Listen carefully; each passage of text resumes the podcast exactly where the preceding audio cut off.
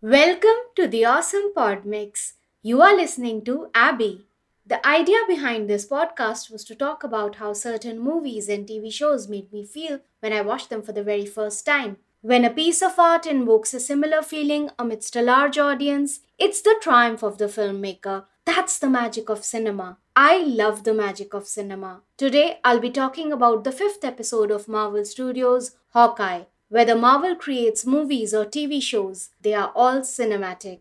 This episode's title is Ronin, written by Jenna Noel Frazier and directed by Bert and Bertie. This episode begins in the year 2018 with dialogue, background score, and the sister's whistle from the Black Widow movie. Yelena is seen in the snow covered Alps sporting her white costume. She is on her mission to free one of the Black Widows, Anna, from chemical subjugation. Anna throws the saucer at Yelena, but Yelena doesn't even flinch. Anna was not under the influence of the chemical subjugation. She just lives in a mansion and kills for money. Yelena has been hard at work since the end of Black Widow, which would be somewhere around 2016, barring the post credit scene. She was busy freeing Black Widows all over the world. When another Black Widow, Sonya, brings up Yelena's living the Sex and the City fantasy with Natasha in New York, Yelena's smile wanes. I wonder what that was. Did something happen in the two years since the events of Black Widow? Did Yelena have a fight with Natasha that we don't know about?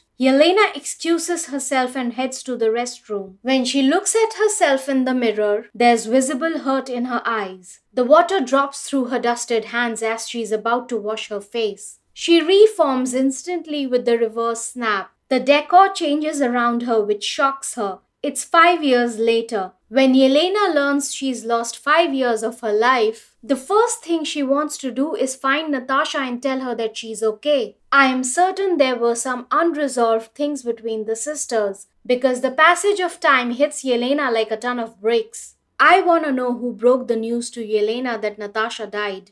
In the present day, Kate comes back home. Eleanor inquires if Clint is the reason behind Kate's bleeding forehead. Kate clarifies that Clint protected her and asked her to stay away from him. Eleanor nurses Kate's wounds and consoles her for failing to be a superhero. She doesn't want Kate to be reckless. Kate is heartbroken because she thought she could be one of the superheroes. Eleanor is glad Kate came to her senses. Kate reveals that during their investigation, they found that Jack may be responsible for Armand's death. He is also the CEO of a shell company called Sloan that launders money for the tracksuit mafia. Kazi is nursing Maya's wounds. He tells Maya to stop her hunt for Ronin. Maya asks why would she do that if she's so close to figuring it all out. Kazi says, I'll help you to capture Ronin, but as soon as we kill him, that's it. What Kazi is saying is not the answer to the question Maya asked. What are you hiding, Kazi?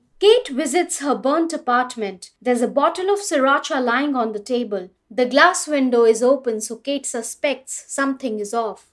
Yelena appears behind Kate and calls her by her full name Kate Bishop. Kate throws the sriracha bottle at Yelena in reflex, and Yelena catches it mid-air inches before it could hit her face. She exchanges pleasantries. Hi! Throughout the conversation, Yelena keeps calling Kate by her full name, except for one instance when she says, Kate, this is not cutlery, because she has one fork because she is one person. Kate, you need to buy cutlery. Clint visits Grill's apartment to tend to his wounds and see the pizza dog. Kate asks if Yelena is here to meet Clint. Yelena corrects Kate, saying she's here to kill Clint. When Kate defends Clint, saying that he saved the world, Yelena quips, My sister saved the world. Natasha Romanoff saved the world. Kate points out that Clint helps people and sometimes there's collateral damage. Yelena believes Natasha is gone because of Clint and killing him would be the right thing to do and also complete her assignment. Kate is shocked to learn that someone hired her to kill Clint. Kate says no one is perfect, but Clint is good, and Yelena should look into the person who hired her to kill Clint.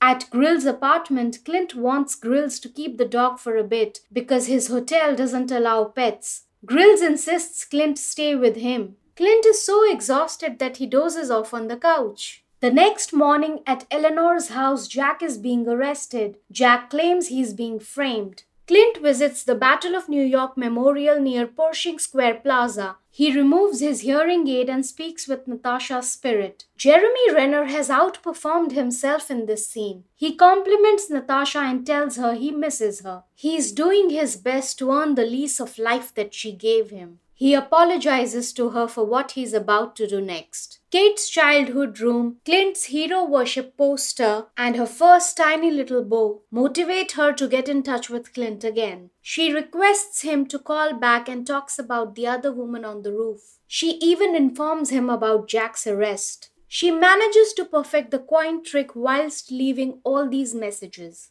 Clint shoots an arrow message to the tracksuit mafia guys for Maya to meet at the Fat Man Auto Repair. Clint calls Laura to inform that Maya got her hands on the watch and knows about the family. He has to end things tonight before the big guy gets involved. Laura understands more than anyone ever could. I love their dynamic.